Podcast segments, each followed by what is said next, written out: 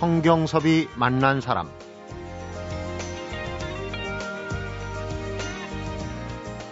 역사의 모든 현상에는 원인이 있다. 조선이 먹이로 전락한 뿌리는 1623년에 인조반정 체제에 있고 그 한계를 극복하지 못한 데 있다. 인조반정을 주도한 서인과 그 후예인 노로는 조선을 시대착오적인 사회로 끌고 갔다. 성경섭이 만난 사람 오늘은 지난 100년의 세월을 담은 근대를 말하다의 저자죠. 이덕일 한가람 역사문화연구소 소장을 만나봅니다.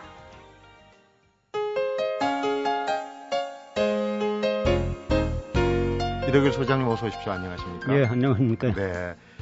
청취자분들도 지금 그 이덕일 소장님의 애독자들도 많이 계실 거고 저도 애독자 한 사람으로서 오늘 어, 근대사 얘기를 좀 듣기 위해서 모셨는데 기대가 아주 큽니다. 네. 사실은 뭐 전공은 독립운동사 박사 논문을 그걸 쓰신 걸로 알고 있는데 어, 한국 통사에도 또 도전을 하셨고 조선사도 또 나름대로 시각으로 많은 책을 쓰셨어요. 근데 참 양이 방대합니다. 역사 책을 쓴다는 게 쉽지 않을 것 같아요. 어느 정도 오르면 이렇게 좀 쉬워집니까? 내리막길로? 저는 뭐 대학에 있지 않은 대신에 네. 그다음에 시간을 이제 많이 가질 수 있었기 때문에 아침부터 밤까지 계속 보고 쓰고 하다 보니까 네. 많아졌습니다. 아, 지금 그 역사서를 대중 역사서를 쓰신 지가 얼추 한 15, 16년. 네, 97년부터 쓰기 시작했으니까 한 15년 남짓 됐습니다. 대략적으로 몇 권이 되십니까? 본인이 세고 계십니까? 나갈 때마다. 제가 다 써보진 못했고요. 네. 뭐 어떤 분이 80권이라고 올린 걸 봤는데 80권은 아니고 음. 그동안 뭐 중복된 게 있고 뭐 재간항된 게 있고 이거를 이제 섞다 보니까 그런 것 같은데 대략 네. 한 40여 권쯤 되지 않을까 음. 싶습니다. 그런데 이제 그 이덕일 소장님이 특히 주목을 받는 이유는 좀 한국사의 핵심이 되는 쟁점들을 명쾌하게 풀고 있지만은 우리가 흔히 뭐 주류 비주류 제야 또 제조 이거를 꼭 뭐 나눌 필요는 없지만 약간 그 주류의 대척점에 서 있는 역사학자다 이런 말씀을 듣지 않습니까? 예, 그런데 제가 이제 문제 제기하는 것은 우리 역사학의 이제 소위 주류라고 말하는 그 사관이 조선 후기 노론 사관과 일제 식민 사관이라는 겁니다. 네. 그러니까 우리 지금 해방 벌써 60몇 년이 훨씬 지났음에도 불구하고 일제 식민사관이 아직도 주류를 행사하고 있다. 음. 우리가 대단히 비정상적인 역사관의 세상에서 살고 있는 거죠. 네. 그러니까 저는 그거를 이제는 정상적인 체제로 돌려야 된다. 정상적인 역사관으로 돌려야 된다라고 이야기를 하는 지극히 상식적인 이야기를 하는 겁니다. 네. 그 주류에서는 식민사관을 극복하지 못하, 못했다라고 어, 인정하는 그런 부분은 아니지 않습니까?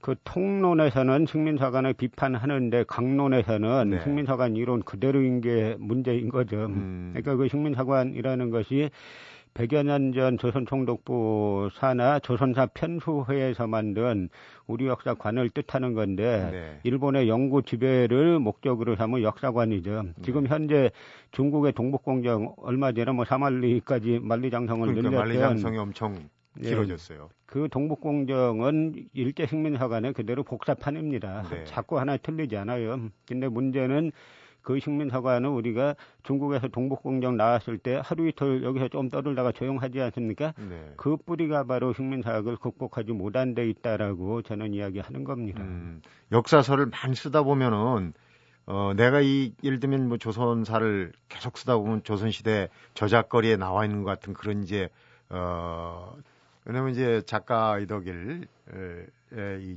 책들을 보면 너무 이제 현실감이 있거든요. 역사 속으로 빨려 들어가는 것 같은. 오늘은 그래서 이제 근대를 말하다. 근대에 대해서 좀 알아볼까 합니다. 근데 사실은 근대 하면은 우리가 일반인들이 학교에서 배우는 부분으로 근대가 좀 약했어요. 왜 그런지 이유가 어 다음에 또 이제 소장님이 말씀을 하시겠지만 어쨌거나 조금 소외된 어 눈여겨 보지 못했던 그런 어떤 역사의 한 부분이 아닌가 그런 생각이 들어요. 근데 정확하게 근대를 우리가 시기적으로 어떻게 구분을 해야 될까요? 언제부터 이제 딱 끊어서 얘기할 수 있는 겁니까? 근대라는 용어 자체가 이제 서양사의 발전 과정을 그대로 적용한 겁니다. 네. 그래서 우리에게 적용하기에는 좀 이제 맞지 않는 부분이 있는데 그렇군요. 그래서 이제 학교에서는 뭐 흥선 대원군 시대 때부터로 뭐 나누는 경우도 있고요. 그다음에 네. 뭐 개항부터 나누는 경우도 뭐 있긴 한데 네. 저는 우리 체제가 중세 이제 봉건 체제에서 그 그런 이제 체제 자체가 바뀌는 뭐 갑신정변 갑오개혁 뭐 이러한 사건들의 중점을 더 두는 것이 맞지 않는가 체제 자체가 바뀌는 데에 초점을 맞춰서 봐야 하지 않을까라는 생각은 좀 갖고 있습니다. 네. 그런 이제 근대를 말하다라는 책이 저는 더욱이 반가운 게 어, 제 나이 또래는 아마 그런 이덕일 소장님도 그런 그 공감을 하실지 모르겠는데 학교 다닐 때 국사를 배우면서 사실은 진도의 맨 뒷부분 있지 않습니까? 네. 그래서 너무 외우는 것도 많이 나오지만은 진도가 좀 늦어지면 뒷부분은 대충 넘어가요. 그래서 근대사를 좀 어, 제대로 못 배웠다는 제 개인적인 생각은 들거든요. 뭐 그런 뒷부분에 있기 때문에 못 배운 측면도 있겠고요. 네. 그리고 우리나라 역사 서술이 아까 말씀드린 대로 식민사관을 극복하지 못했기 때문에 이 근대사에서 아주 보여주고 싶은 일부분만 보여주기 때문일 수도 있는 겁니다. 네. 이, 이 책에서 일례를 들면은 이제 근대로 말하자면 이 책에서 이제 만주의 3부 같은 경우 그 만주에는 참의부, 정의부, 신문부라는 거의 준정부 조직에 가까운 네. 말하자 행정부도 있고 의회도 있고 법원도 있고 뭐, 무엇보다 중요한 거는 이 군대까지 있었습니다. 네. 그리고 그 만주에 살던 사람들이 교민들이 세금까지 냈어요. 음. 근데 이런 역 그리고 이들이 무수히 국내로 들어와 가지고 국내 준공작전은 펼치고 하는데 이런 역사를 전혀 가르치지 않은 거죠. 아. 그러면서 계속 이제 단체 이름 외우게 하고 막 하다 보니까 이게 그냥 그 망해가는 역사에 단체 이름 외우기 바쁘니까 이 군대 자체를 싫어하게 된 측면이 그렇군요. 있는 겁니다. 또 그런 것도 있어요. 대학 시절에 근현대사는 너무 지근 거리, 가까운 거리에 있기 때문에 어, 왜곡 없이 어, 쓰기 힘들다. 그래서 근현세사가 좀 어, 많이 그 연구하는 사람이 없다 이런 얘기를 들었거든요. 사실입니까? 저도 사학과 들어가니까 그 말을 하더라고요. 그 그런데 그래서 저는 말이 그럴 듯하기 때문에 전 세계 모든 역사학계가 그런 줄 알았어요. 네. 근데 나중에 알고 보니까 한국에만 있는 겁니다. 결국 이것도 일제 식민사학이 독립운동사로 말살하기 위해서 만든 이론입니다. 그 결국 근현대로 연구하게 하다 보면은 독립운동사를 할 수밖에 없고 그러다 보니까 독립운동사를 연구하다 보면 독립운동과 친일 문제가 나오기 때문에 여기에서 의도적으로 연구 못하게 하기 위해서 만든 것이 소위 말하는 역사학계의 현대사 연구 금지론인데 네. 이것이 깨진 게 불과 1980년대에 깨졌기 때문에 그 전까지는 대부분 거리두기가 어렵다 뭐 그런 이야기를 하는데 시기가 가깝기 때문에 거리두기 어려운 게 아니라고 네. 역사의 관점의 문제죠. 아, 그렇군요. 제가 70년대 학교를 다녔으니까 80년대 그 깨졌군요. 네. 어, 근데 같은 경우는 아까 좀 전에도 얘기했던 거하고 이제 맥이 좀 통하는데 우리하고 가까운 거리에 있는 비교적 가까운 시대의 역사이기 때문에 사실은 멀리는 뭐 고대사나 조선사에 비해서는 우리한테 직접적으로 미치 미쳐온 영향이 좀 크다 이런 생각도 들어요. 그래서 이제 근대사가 중요한 게 아닌가 싶은데 어떻습니까? 근대사를 우리가 공부하고 제대로 알아야 되는 이유가 있다면 어떤 근데 근대는 곧 우리의 어제인 셈이죠. 그러니까 그 어제를 지나서 오늘에 이르렀지 않습니까? 네. 그러니까 아주 가까운 어제이기 때문에 반드시 알아야 됩니다. 지금 우리 사회가 맞닥뜨리고 있는 여러 문제들은 지금 갑자기 나온 것 같지만 그 뿌리를 찾아보면 전부 다 이 근대에 그 씨앗이 배태돼 있었고 네. 이것이 그때도 한번 나타났던 것들이 지금에 와서 다시 이제 재현되는 그러한 현상들이 대단히 많기 때문에 이 말씀은 무슨 이야기냐면요 그 해답도 그 해답도 우리가 우리 근대사에서 이런 문제가 예를 들어서 좌우 갈등이 나타났을 때 이게 근대에도 나타났는데 이걸 우리가 어떻게 다뤘는가를 이미 살펴봄으로써 지금 현재 우리가 어떤 답을 그 추구해야 할 것인가를 알 수 있다라는 뜻이죠. 그러니까요.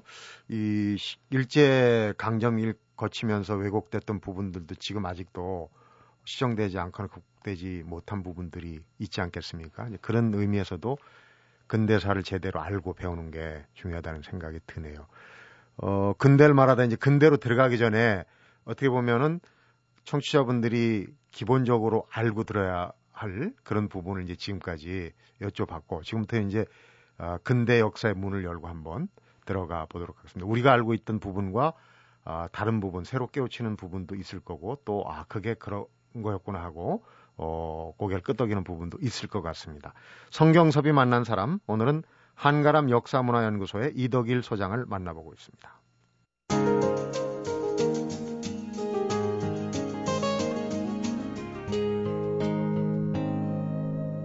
성경섭이 만난 사람 이덕일 소장께서 이제 근대의 기점을 여러 어, 시점에서 볼 수 있다고 했는데 편의상 그 대한제국의 멸망부터 한번 들어가 보도록 하겠습니다. 이 역사는 사실은 외워야 할 무슨 구조나 체제보다도 거기서 핵심적인 인물들, 역할했던 인물들을 좀 들여다보는 게 재미도 있고 이해도 빠른 것 같아요. 고종이란 인물에 대해서 우리가 부분적으로 알고 있지만은 어, 상당히 우유부단했다. 또 이중 플레이를 했다. 이런 부분이 어, 우리 이덕일 소장이 근대에서 펼치기 시작하는 그 풍경 중에 인물 풍경 중에 하나로 나오거든요.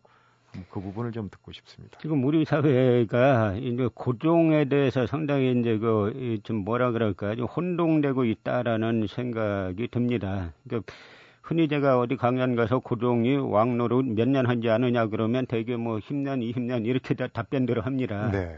근데 44년을 했다 그러면 깜짝 놀라죠. 그리고 일본의 메이지 일왕하고 동갑입니다. 네. 왕위에 오른 시기도 비슷해요. 그럼에도 불구하고 한 명은 먹혔고 한 명은 먹었습니다. 네. 근데 요즘 우리 사회 일각에서 고종이 아주 훌륭한 군주였다는 등 뭐 이런 말들을 하지 않습니까? 이거는 어떻게 보면은 그 예를 들어서 어떤 기업을 이어받은 사장님이 있는데 이 대표가 아주 훌륭하고 뛰어난 역량을 갖고 있다라고 자랑을 합니다. 그런데 네. 그 회사가 어떻게 됐냐 물어보면 아, 회사 망했다. 그럼 이게 말이 안 되지 않습니까? 이 네. 고종 자체도 그런데 이 고종의 가장 큰 문제는 뭐냐면 고종 시대에 고종이 과연 그 어떤 체제를 지향했어야 됐을까를 고민을 해봐야 됩니다. 네. 고종이 과연 뭘 선택할 수 있었을까? 그러면 결국은 당시 고종이 선택 가능할 수 있었던 최선의 답은 입헌 군주제로 가는 겁니다. 네. 그런데 고종은 뭐 입헌 군주제고 뭐고 헌법 자체를 다 부정하는 거예요. 그래서 그 결국 고종이 그뭐 어, 강화도 개항을 하고 그다음에 나라를 개화 쪽으로 이끌려고 하면은 결국 누구와 같이 정치해야 되겠습니까? 괴압하더라고 해야 되겠죠. 네. 그런데 그 1884년에 갑신정변으로 김옥균을 비롯한 급진괴압파를 다 죽였지 않습니까? 네. 그 다음에 10년 있다가 갑오개혁 때 아관파찬을 단항해서 그 또 이제 그 김홍집을 비롯한 온건 괴압파를 다 죽입니다. 그래서 매찬 황현이 매찬야록에서 고종이 왜 러시아 공사관으로 도망갔는가, 아관 파찬은 왜 했는가, 네. 매천이 명확하게 이야기하고 있어요. 바로 헌정에 속박되기 싫어서 들어간 것이다. 음. 그래서 고종은 러시아 공사관으로 도망가서 가장 먼저 한 것이 경무관, 경찰 간부로 불려서 지금 가보개혁을 주도하고 있는 김홍집 이하 온건개파들 다 역적이니까 때려 죽여라. 그래서 이게 맞아 죽는 겁니다. 네. 그래서 급진개파인 그 갑신정변을 주도한 그 김옥균 등의 급진개합파는 갑신정변 때 다 죽고 그다음에 온건개합파 김홍집이라든지 어윤중이라든지 하는 온건개합파는 가보개혁 때 고종이 아관파차는 단양에서 다 죽고 네. 그리고 그다음에 같이 정찰 세력이 남아 있지 않는 거예요. 주체 세력이 없군요. 그렇죠. 이완용은 이완용은 한때는 이 정동파입니다. 정동파가 뭐냐면 이 친미파들이에요. 그리고 한때는 또 친러파가 됩니다. 네. 그리고 나중에 친일파가 되죠. 이 말은 뭐냐면 이완용은 어떤 자기 정치 노선에 따라서 정치하는 게 아니라 그냥 이익이 되는 쪽을 선택하는 거죠. 시류에 따라서 가는. 그렇죠. 인물이군요. 그러니까 나중엔 이완용 같은 인물밖에 남아있지 않은 겁니다. 일례로 김옥균 같은 경우는 그 과거 장원급제자에다가 그 김병기의 양자, 당대 최고의 세도가인 김병기의 양자로 들어갔기 때문에 그냥 자기 앞에 놓여진 길로만 가도 얼마든지 출세가 보장돼 있는 인물인데 네. 나라가 이렇게 돼서는 안 된다라고 해서 개화의 목숨을 걸지 않았습니까? 네.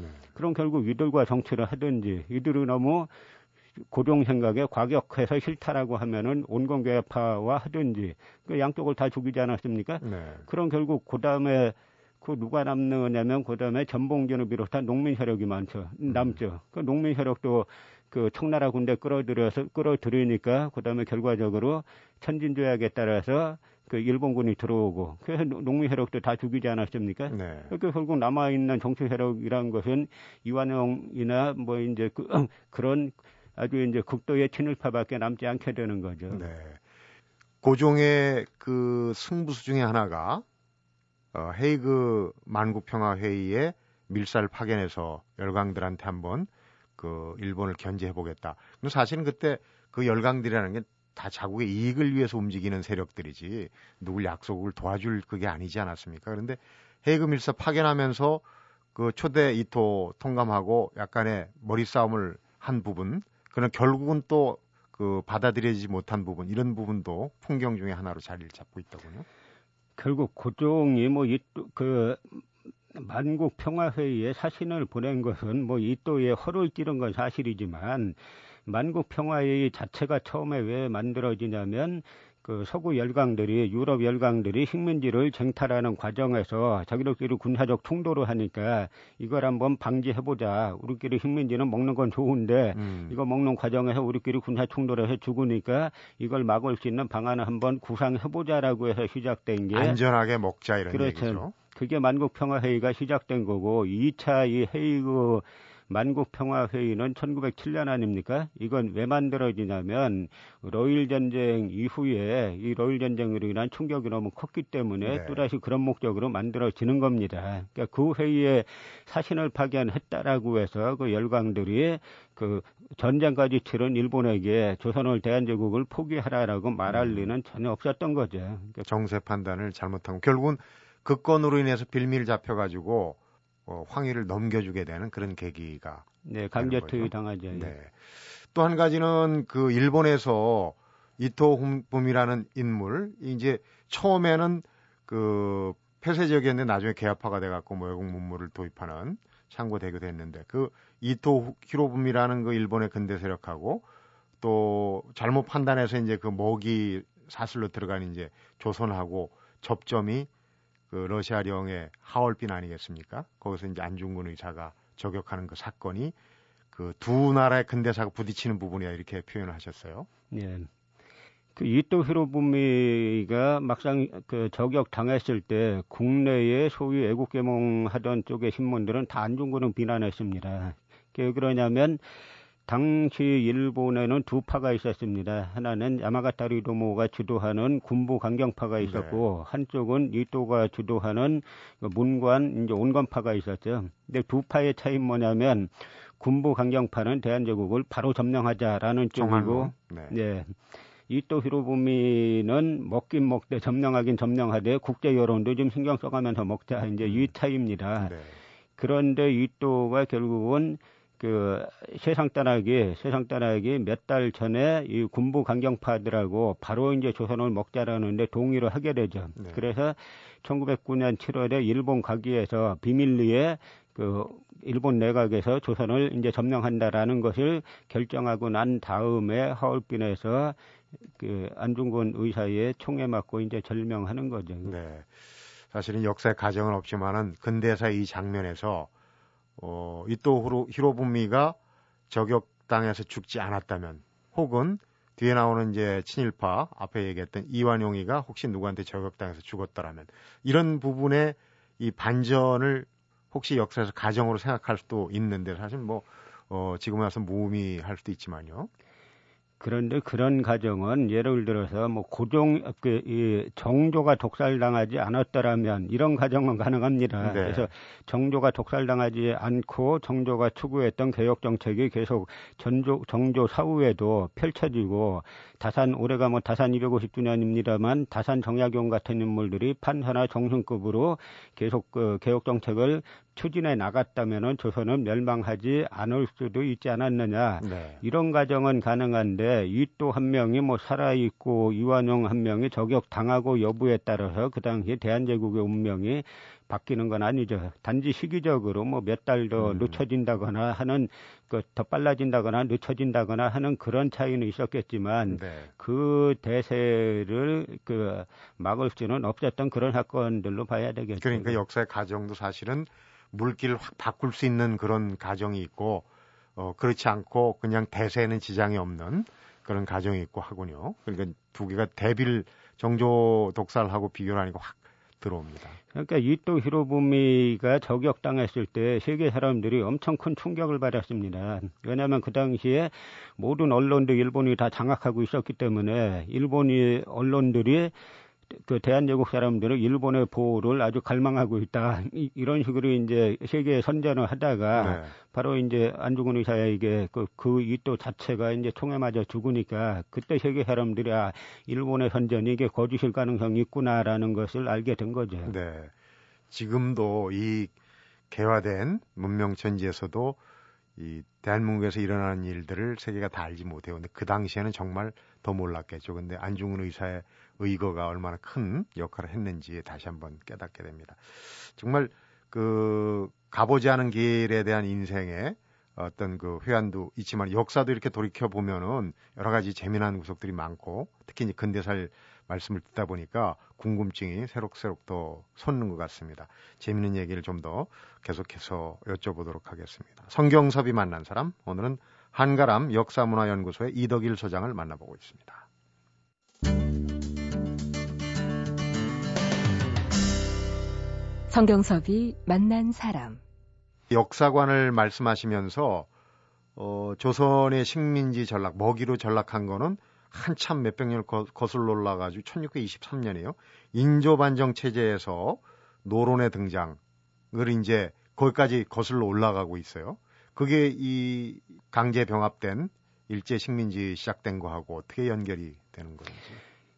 그리고 인조 반정이라는 것은 일단은 그 반정의 명분이라는 것이 이 사대부들이 우리가 우리가 모시는 임금은 조선 임금이 아니라 명나라 황제다라는 논리에서부터 시작하는 겁니다. 예. 그러니까 광해군이 명과 청 사이에 중립외교를 한 것이 우리의 임금인 명나라 임금에 대한 불충이다. 음. 그래서 우리 사대부가 광해군을 내쫓는 것은 충성이다. 이 논리가 되는 겁니다. 네. 그러면서 급격하게 이제 그 외교 정책은 그때나 지금이나 우리가 여러 개 중에 선택할 수 있는 하나의 수단일 뿐인데 네. 이런 명분으로 쿠데타를 일으키고 나서 보니까 외교 정책이 이념화가 된 거죠. 그래서 충명 반청 정책으로 돌이키다 보니까 바로 이제 정묘호란, 병자호란이 일어나게 되는데요. 네. 이 부분이 하나 있고 또 하나는 뭐냐면 인조 반정을 일으킨 사람들이 그 당시에 임진왜란 때 그 소외 유성룡이 주도한 정책 중에 면천법이라는 게 있습니다. 네. 그 천인들도 일본군의 머리로 하나 배우면은 자유민 양인으로 신분 상승을 시켜주고 세 개 내지 네 개 배우면은 양반 배세를 준다. 음. 말하자면 신분제의 근간을 뒤흔든 법입니다. 그런데 전쟁 끝나니까 유성룡을 실각시키고 이 법을 다시 없는 거로 만들었습니다. 네. 그래서 조선 후기에 사회에서 요구하는 바는 사회의 흐름은 신분제가 철폐된 그런 사회를 사회 흐름에선 원하는 겁니다. 그런데 인조반정을 주도한 사람들이 거꾸로 신분제를 강화하는 쪽으로 가는 거죠. 음. 여기에서 조선 후기의 온갖 문제는 바로 이 신분제에서부터 이제 비롯되는 건데요. 복고로 가는 게 그렇죠.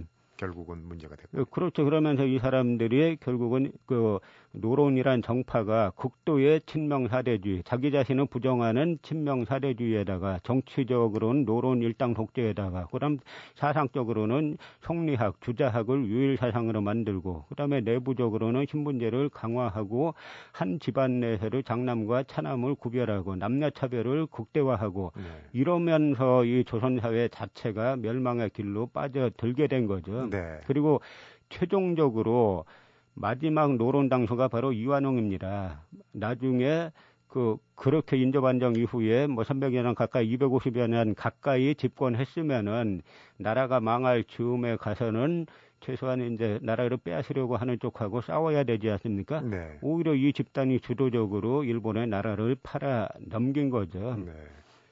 실제로 그, 그 강제 병합된 뒤에 자귀를 받고 화사금을 받은 인물들을 분석을 하셨어요. 신분을 근데 거의 노론 일색이었다. 실제로 사료가 그렇게 나와 있다면서요. 그렇죠. 제가 당파 조사를 다 해봤습니다. 그 76명이 자귀를 받는데요. 그 중에 이제 한쪽은 그 왕족들이죠. 그러니까 마지막 황제 이제 순종의 장인도 들어가 있습니다. 그리고 자, 그 당파를 알 수 있는 사람이 64, 5명쯤 되는데 네. 그 64, 5명을 분석해 보면 남인 계열은 없고 이 북인 계열이 2명이고 그 소론 계열이 6명이고 나머지 56명이 전부 다 노론 계열입니다. 네. 그러니까 인조 반정 이후에 집권했던 이 세력들이 그다음에 나라가 망할 때는 오히려 그 집단적으로 나라 팔아먹는 데 가담을 한 거예요. 네. 그런데 이때 나라가 망할 직, 망하기 직전에 직전에 이제 그 아까 말씀드린 군부 강경파 야마가타리도모 계열의 데라우찌가 조선 통감으로 부임하니까 네. 이완용이 급해가지고 자기 비서 이인직을 보내서 비밀 협상을 시킵니다. 근데 이때 이인직이 그 고마스 통감부 외사국장 고마스에게 무슨 말을 하냐면 우리는 원래 일본이 먹는 게 이상한 게 아니다. 원래 우리는 중국을 섬겨온 그 대상에 일본으로 바꾸는 것 뿐이다라고 음. 말을 하죠. 그리고 나중에 데라우찌와 이완용이 만국 협상을 할 때 뭐라고 하냐면 딴 이견은 없었는데 고종 순종의 주의로 어떻게 할 거냐 라고 이완용이 물어보니까 데라우찌가 왕으로 그냥 황제에서 이제 왕으로 책봉하겠다라고 하니까 이완용이 왕으로 하지 말고 대공으로 하면 어떻겠습니까? 네. 대공은 왕이 아니죠. 왕과 이, 이 귀족 사이의 중간 계급인데요. 이 말은 결국 인조반정에서 나타났던 노론의 그 서인들의 당론, 조선왕은 왕이 아니고 그 조선왕은 우리 사대부와 같은 계급일 뿐이다라는 것이 이완용의 입을 통해서 그대로 드러난 겁니다. 네. 근대사 특히 이제 그 전환점이 됐던 일제 강점기에 대한 그 역사는 사실은 지금 얘기했던 그, 그 친일파들의 매국 행위 대 그 다음에 이제 애국적 견지에서 독립운동 이렇게 이제 두 가지 물론 이제 다른 시각도 있지만은 큰 틀은 그게 아닌가 싶어요. 그래서 어 친일 얘기에서 이제 독립운동 쪽으로 넘어가 보려고 하는데 여러 가지 뭐 그 사례를 볼 수 있겠지만 우선 어 그런 얘기를 한번 여쭤보겠습니다. 이 어, 독립운동은 사실 초기에는 그 사대부나 뭐 이런 그 말하자면 권력자층들이 주도한 게 아니라 어떻게 보면 평민들, 하층민들이 좀 많이 등장을 하거든요. 그런 건 역사적으로 사실 아니겠습니까? 근데 그 전환기가 좀 있는 것 같아요. 사대부들과 이제 그 상층부들이. 나라가 망할 때, 그, 나라가 망할 때 집단으로 나라 팔아먹는데 가담한 이 사대부들이 있었고, 네. 그 다음에 거꾸로 나라가 망하니까 집단적으로 만주에 망명한 사람들이 있습니다. 네. 그 중에서도 이제 집단 망명한 사람들 중에 강화학파라고 불렸던 양명학자들, 그러니까 조선조 내내, 조선 후기 내내 이 성리학자들에게, 주자학자들에게 이단으로 몰렸던 이 사람들이 가장 먼저 만주 유하연에 그 횡도천이라는 작은 마을이 있는데 그곳으로 망명을 하죠. 네. 그리고 서울에 있던 그 우당 위회영 일가가 또 그 횡도천으로 망명을 하고 네. 그다음에 충청도 진천에 있던 일단의 양명학자들이 또 망명을 하고 경상도 안동에 있던 백화 김대락, 속주 이상용 일가가 또 망명해서 만주의 흥도촌이란 작은 마을에 모입니다. 네. 그러니까 이들이 모여가지고 이 경학사라는 걸 만들고 이 경학사에서 신흥무관 학교를 만드는데요. 네. 이 경학사에서 이미 1911년, 1912년 이 무렵에 아주 중요한 걸 지향을 하는데 바로 민주공화제로 지향을 하는 겁니다. 네. 그러니까 우리가 독립운동에 대한제국이 망했으니까 대한제국을 되찾자라는 운동이 아니에요. 어. 새로운 민국을 건설하자, 민주공화제 사회를 건설하자라는 그런 운동이기 때문에 이 근대로 우리가 새롭게 봐야 될 가장 중요한 의미가 거기에 있는 겁니다. 네. 우리 대한민국이라는 나라의 모태 자체가 1910년 나라 망해서 한쪽 사대부들은 일본에서 주는 자기와 그 돈을 받고 희귀낙락할 때 자기 모든 인생을 걸고 만주에 망명했는데 이 사대부들이 이때 1911년, 1912년에 제국을 다시 되찾자가 아니라 네. 민주공화제, 민국을 건설하자라는 운동을 했기 때문에 우리 역사에 대단히 큰 반전이 바로 이 지점에 있는 겁니다. 그렇군요. 그런데 중요한 건 뭐냐면 이 만주에서 그 강화도에서 망명했던 홍승원이나 정원화 같은 분들 당시 참판급 벼슬까지 한 분인데 민족문화 백과 사전을 찾아보면은 사망한 해가 물음표로 돼 있어요. 네. 이후의 행적은 알 수 없음 이렇게 되어 있습니다. 당시 만주에 가서 독립운동 하다가 세상 떠났는데 우리는 그 자체를 기억하지 않고 있는 거죠. 네. 이것도 다 식민사학의 그 이- 일종의 이제 영향인데요. 나라 망했을 때 나라를 그 되찾기 위해서 모든 주의를 버리고 모든 재산을 가지고 가서 싸우다가 세상 떠났으면은 그분들을 최소한 후대가 그 명예를 그려줘야 되지 않습니까? 네. 근데 우리나라의 대표적인 그 역사 사전마저도 민족문화 백과 사전마저도 죽은 해를 물음표로 써놨어요. 아. 물음표가 아니라 1924년 이분들 세상 떠났을 때 당시 신문에 다 났습니다. 그러니 이게 제가 그 현대사 연구 금지론, 뭐 독립운동사 금지론 이런 일제식민사학의 그 잘못된 유죄들이 우리에게 얼마나 많은 악 영향을 끼치고 있는지 그래서 이제 관점을 다시 잡아야 되고 역사새로 새로 서술해야 한다라고 이야기를 하는 거죠. 그렇군요.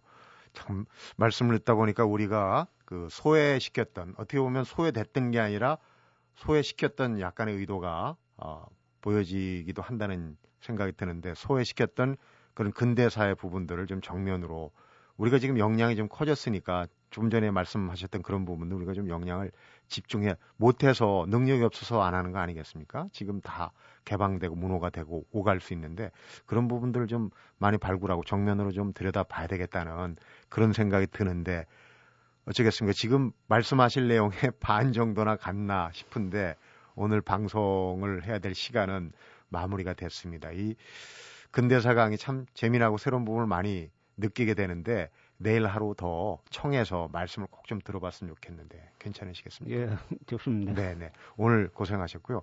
내일 더 흥미진진한 또 우리가 알아야 될 부분들 한 번 더 말씀을 청해서 듣도록 하겠습니다. 성경섭이 만난 사람 오늘은 근대를 말하다의 저자시죠. 이덕일 역사학자를 만나봤습니다.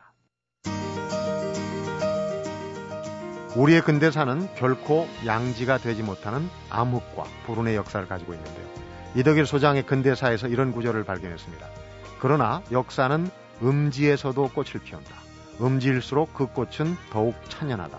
이런 폐허 속에서도 새로운 나라에 대한 희망의 싹이 움트고 있었는데 바로 대한민국이란 민주공화제의 싹이다. 참으로 반갑고 고마운 이 역사 얘기 내일 하루 더 이어하도록 하겠습니다. 성경섭이 만난 사람 오늘은 여기서 인사드립니다.